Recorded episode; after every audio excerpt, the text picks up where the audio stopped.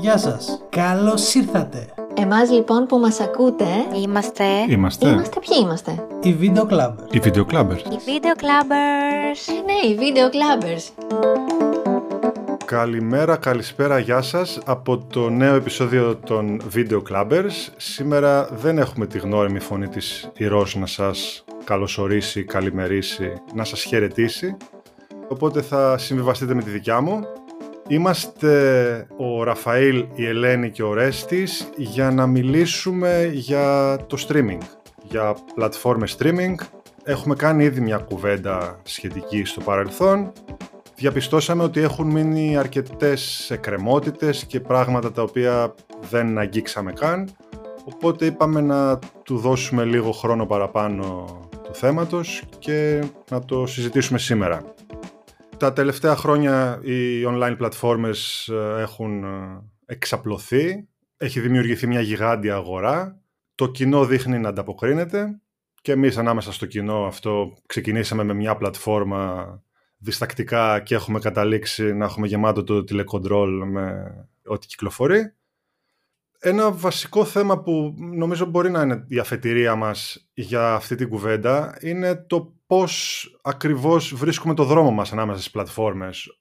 Όταν οι ταινίες είτε είναι νέες κυκλοφορίες από το Avatar για παράδειγμα είτε το Glass Onion που είναι σε ανταγωνίστριες πλατφόρμες μέχρι παλαιότερες ταινίες, είτε είναι ενός στούντιο που συνεργάζεται με τη μία πλατφόρμα είτε με κάποια άλλη.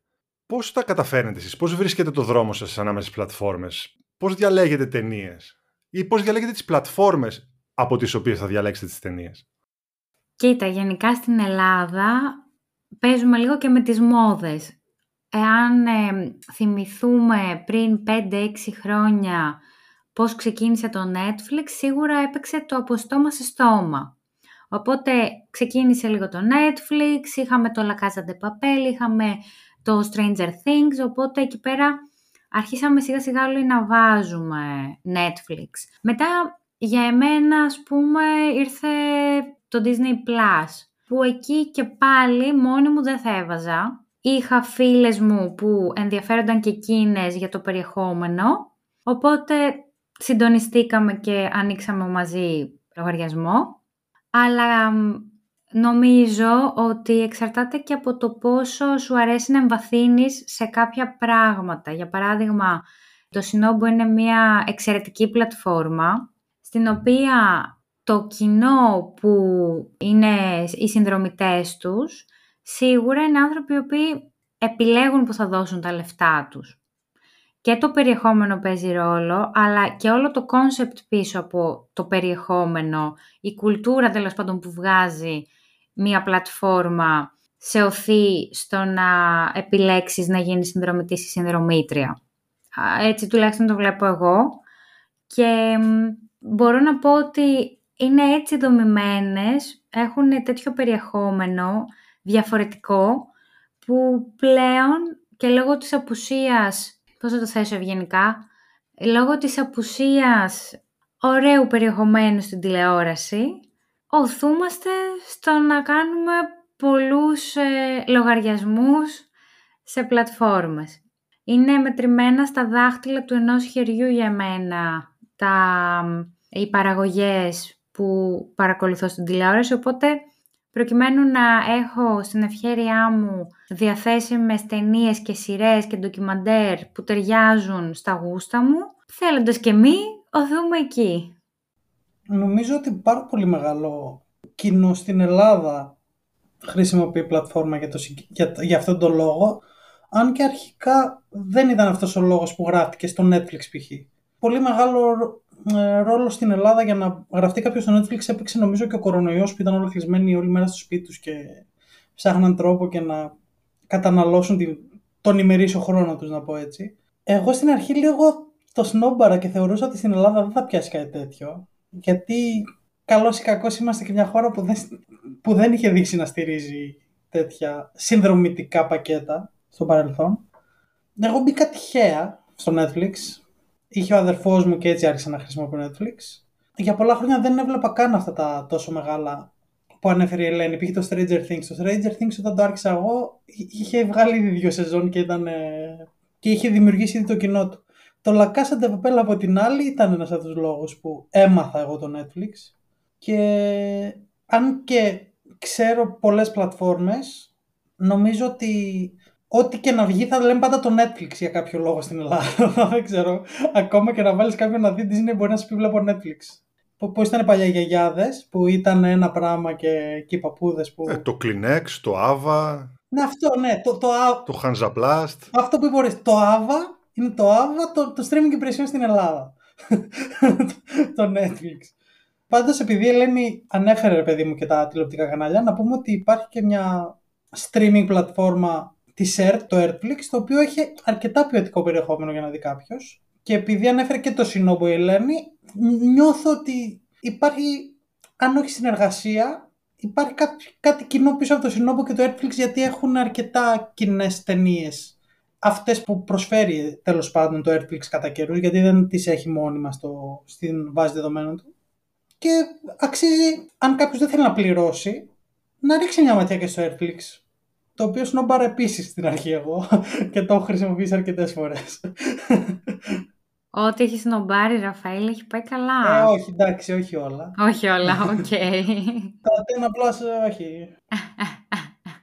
Ήταν ενδιαφέρουσα η παράμετρος που βάλες, Ελένη, πριν περί, περί στυλ, ότι μπορεί να υπάρχει κάποια πλατφόρμα που να ταιριάζει πιο πολύ στο στυλ του ενός ή της άλλης.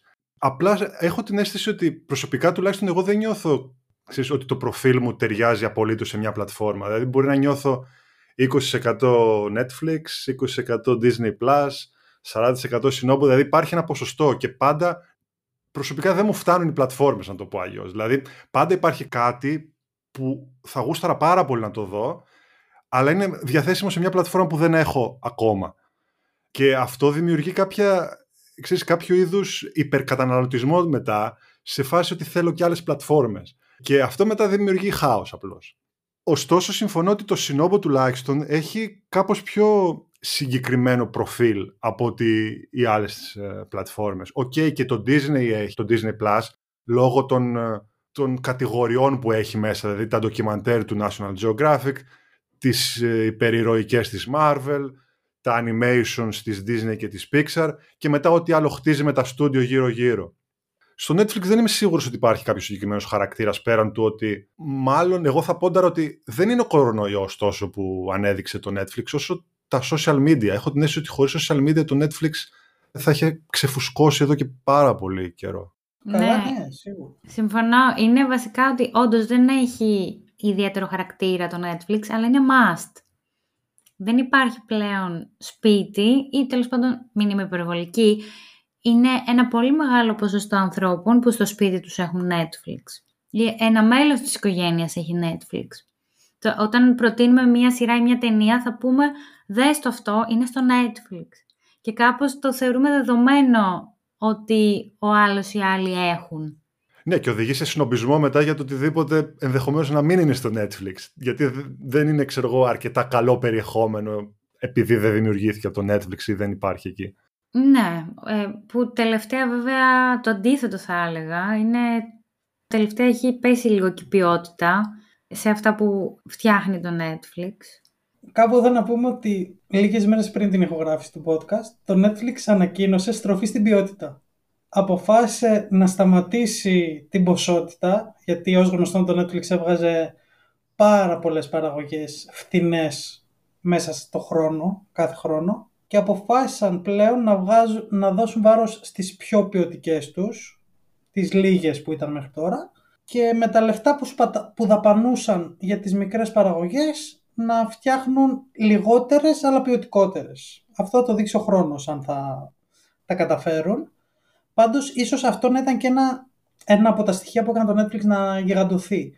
Γιατί μπορεί κάτι που εγώ το θεωρώ κακής ποιότητας κάποιος να διασκεδάζει με αυτό και να του αρέσει να το βλέπει.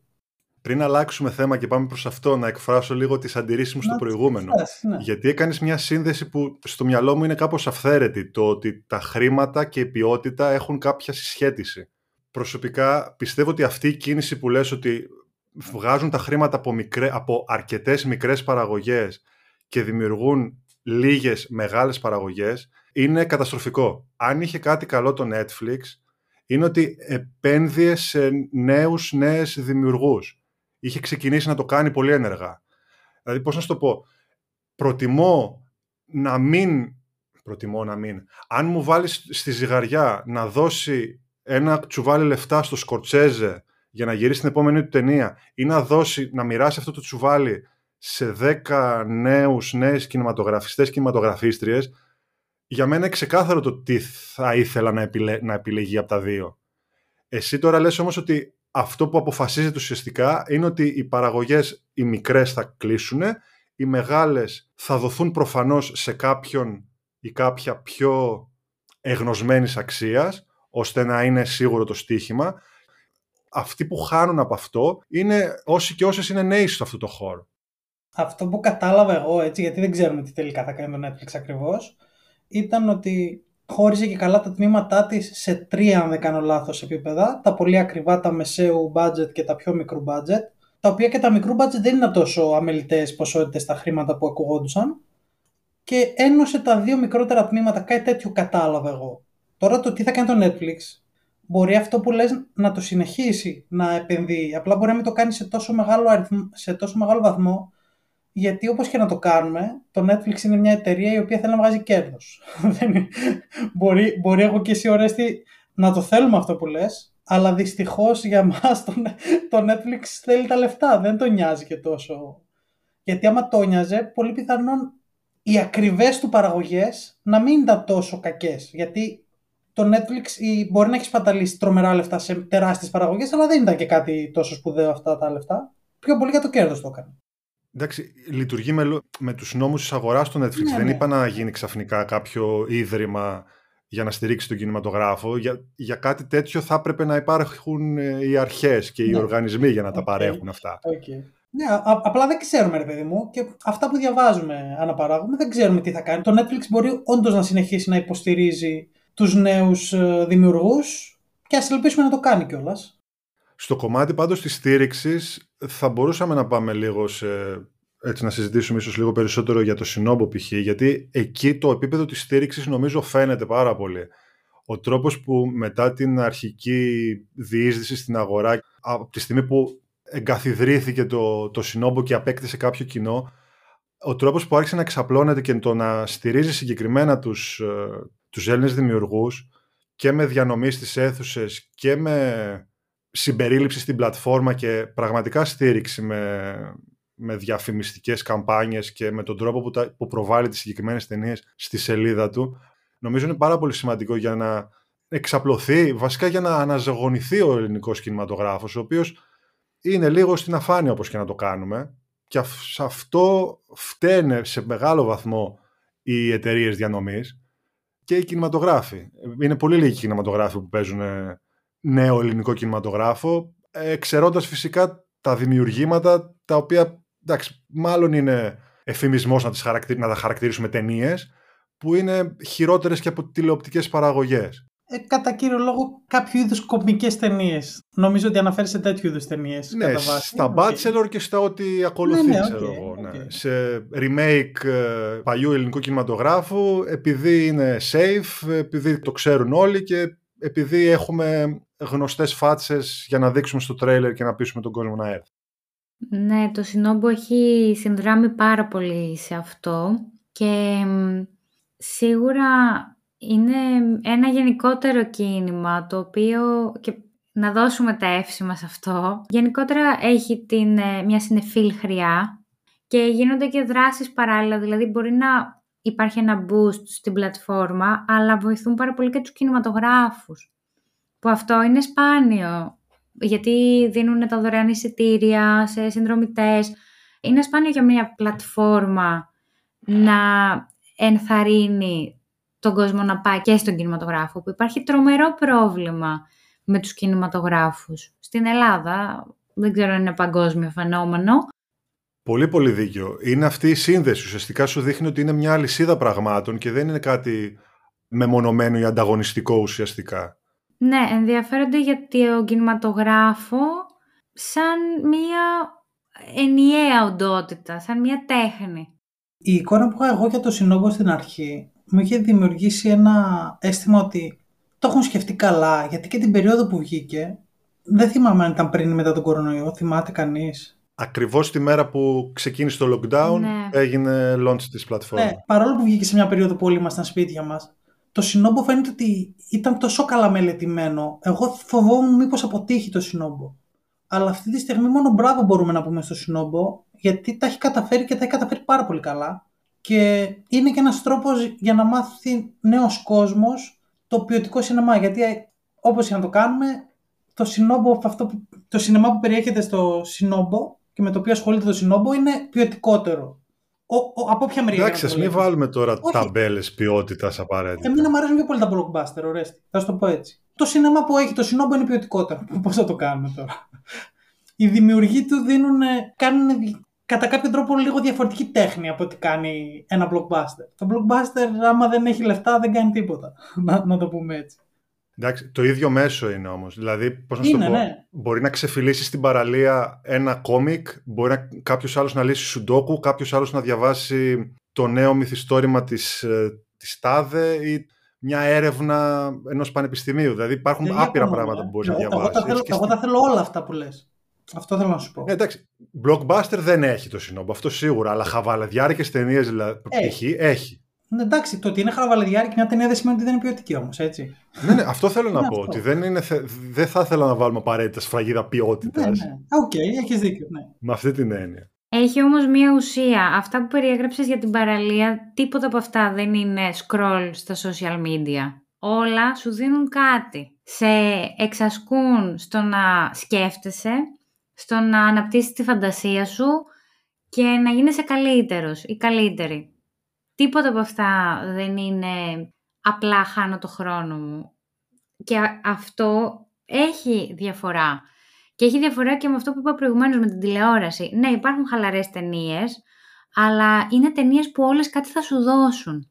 Γιατί δεν υπάρχει αυτό. Για να μην πω καμία χειρότερη κουβέντα για το τι είναι αυτά που βλέπουμε στη τηλεόραση. Και βάλω όχι σφραγίδα ποιότητας, σφραγίδα. Το, το Πώς το αντίθετο, έχεις πει, το Φαΐ; αντίθετο της ποιότητας. Ε, Ε, αμφιβόλου ποιότητας. Αμφιβόλου ποιότητας σφραγίδα. θα Ναι. βάλουμε εμείς δικιά μας θα φτιάξουμε. Πάντως άνοιξες τώρα θέμα με το ο χαμένος χρόνος που νομίζω ότι από μόνο του είναι μπορεί να τροφοδοτήσει μια άλλη κουβέντα για το τι σημαίνει χαμένος χρόνος σε επίπεδο ε, τώρα προβολής ταινιών έτσι δεν λέω να το, να το γενικεύσουμε φιλοσοφικά στο έχει χρόνο όνομα. μας Ο χαμένος χρόνος έχει όνομα στις πλατφόρμες. Να, να το ονοματίζω εγώ. Netflix δεν είναι μόνο το λέγεται. σκρολάρισμα αν αυτό εννοείς Επειδή είπε, αναφέρθηκε και η λέξη σκρο- σκρολάρισμα. Ξέρεις πόσες ώρες έχω φάει να σκρολάρω στην εφαρμογή του Netflix; Να σκρολάρω για να βρω ταινία. Και επειδή ξόδεψα τόσο χρόνο από το να το κάνω αυτό το πράγμα, στο τέλος να μην δω τίποτα. Ή να δω κάτι το Είχες οποίο... ξενερώσει. Όχι ρε παιδί μου, έψαξνα, έψαξνα, έψαξνα, δεν βρήκα τίποτα, είχε περάσει τόσο πολλή ώρα και λέω δεν βλέπω τίποτα. Ή επειδή αυτό που λέμε το ήθελα να σπαταλήσω σε εισαγωγικά το χρόνο μου, να περάσει π.χ. μια μισή ώρα από τη ζωή μου, αντί να βάλω να δω κάτι που ήθελα, το οποίο διαρκούσε παραπάνω, έβαλα να δω κάτι το οποίο απλά είχε τη διάρκεια εκείνη στο Netflix και δεν μου πρόσφερε απολύτως τίποτα. Και το έχω κάνει πάρα πολλές φορές αυτό και κατά κάποιο τρόπο ήταν και λίγο θυστικό όλο αυτό, γιατί μπορούσα να δω την ταινία που την είχα ήδη στην κατοχή μου και έλεγα μου, τώρα ποιος μπαίνει στη διαδικασία, θα ανοίξω το Netflix και θα βρω μια ταινία να δω. Και τελικά, εκτός από την μια μισή ώρα, έφαγα και άλλη μια ώρα για να βρω την ταινία αυτή και πάει λέγοντας. Ήταν ένας φαύλος κύκλος. Μια περίοδο το έκανα πολύ έντονα και ευτυχώς το ξεπέρασα αυτό το πράγμα. Πάντως, σε αυτό το χαμένο χρόνο είναι μια καλή ευκαιρία να κοιτάμε κάποια που μας πετάει, π.χ. το Σινόμπο, που είναι πιο παλιά. Και είναι μια καλή ευκαιρία να τα ανακαλύπτουμε, παλιές ταινίες, για παράδειγμα, που μπορεί να μην είχαμε στο παρελθόν την ευκαιρία, είτε γιατί γεννηθήκαμε αργότερα, είτε γιατί μπορεί να μην ξέραμε καν ότι υπάρχουν και να είναι διαμαντάκια, οπότε σε κάτι τέτοιες περιπτώσεις ε, αξίζει να αφιερώνουμε χρόνο και να παρακολουθούμε. Και επειδή έχω κράξει αρκετά το Netflix, κάτι αντίστοιχο κάνει και το Netflix, ίσως όχι με τον ίδιο τρόπο. Για παράδειγμα, αυτές τις μέρες που γυρνάμε το, αυτό το podcast, στο σινεμά παίζεται το, το ποιοτικότατο John Wick 4.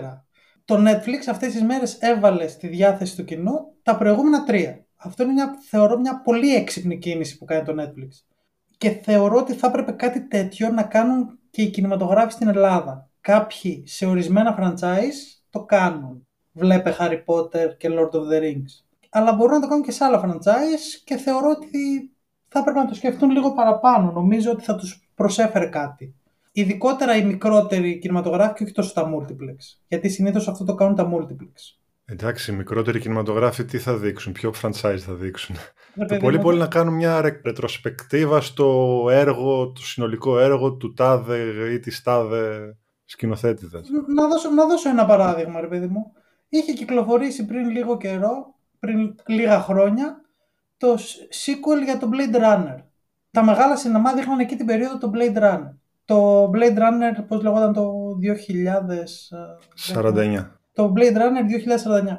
Ένα μικρό σινεμά που δεν θα μαζέψει τόσο κόσμο σε blockbuster και δεν χρειάζεται να δώσει τόσο λεφτά, θα μπορούσε να δείξει το ένα για παράδειγμα. Δεν θα ήταν, ας πούμε, αυτό μια ευκαιρία κάποιος να δει το ένα στο σινεμά που δεν το έχει δει. Ναι, το ακούω. Δίνουμε ιδέε. Κάτι τέτοιο ρε παιδί μου εννοώ εγώ. Ναι, δεν... Το ακούω. Και αυτό το προσπαθούν να, να το κάνουν με το Midnight Express. Από εκεί το έχω πάρει, να πω τώρα, το, το έχω ακούσει. Έχω ακούσει podcast άλλο, του Παπασημακόπουλου είναι το podcast. Δεν το... Ό,τι και να πούμε διαφήμιση δεν μπορείς να τον κάνεις αυτό. Αυτός είναι μια διαφήμιση από μόνος του. Και τα άκουσα εκεί αυτό το παράδειγμα και μου άρεσε πάρα πολύ. Που είχε το δημιουργό του Midnight Express και ας με συγχωρήσει ο άνθρωπος, δεν θυμάμαι το όνομά του αυτή τη στιγμή. Ναι, ε, να πούμε τι είναι αυτή η δράση. Δράση, τέλος πάντων, είναι μια πολύ ωραία πρωτοβουλία όπου υπάρχουν προβολές παλιών ταινιών και ο κινηματογράφος που συνεργάζονται στην Αθήνα, γιατί νομίζω πήγαιναν σε διαφορετικούς κινηματογράφους, αλλά πλέον έχουν, σαν να έχουν βρει τη στέγη τους, είναι το Συνέαξ στον Πειραιά και είναι γεμάτο. Δηλαδή ο κόσμος θέλει να δει τις ταινίες αυτές. Ωστόσο, εν προκειμένου δεν έχουμε κάποια αφορμή συγκεκριμένη, έτσι, ή λάθος κατάλαβα. Ενώ δεν συνδέεται με, το, με τη φάση του Blade Runner. Ό, όχι, όχι, όχι. Όχι, απλά αυτό, ο άνθρωπος που έχει δημιουργήσει αυτό το κίνημα, δεν ξέρω πώς να το πούμε, είχε προτείνει, ρε παιδί μου, κάτι αντίστοιχο με το Top Gun, τότε που έπαιζε το Top Gun Maverick, για έναν μικρότερο κινηματογράφο, γιατί δεν έδειξες το Top Gun το παλιό, την περίοδο που παίζονταν το Top Gun Maverick. Και είχε πει και μια αστεία ιστορία, την οποία είναι λίγο, δεν χρειάζεται να την πούμε, εντάξει, όποιος θέλει, ας ακούσει και εκείνο το podcast, αλλά ας ακούσει και εμάς, όχι μόνο εκείνο το podcast. Και πριν κλείσουμε, Άκης Καπράνος. Αυτός. και ας με συγχωρήσει που δεν θυμόμουν το όνομά του. Και κάπως έτσι πήγαμε από τις ε, πλατφόρμες streaming στον κινηματογράφο γιατί όλα εκεί καταλήγουν. Και να δούμε πού θα καταλήξουμε εμείς σήμερα το βράδυ, πού θα δούμε ταινία, σε σινεμά, σε πλατφόρμα, στην τηλεόραση, ανήκουστο. Ωραία, ευχαριστούμε πολύ που μας ακούσατε. Τα λέμε σε δύο εβδομάδες. Γεια σας. Γεια σας.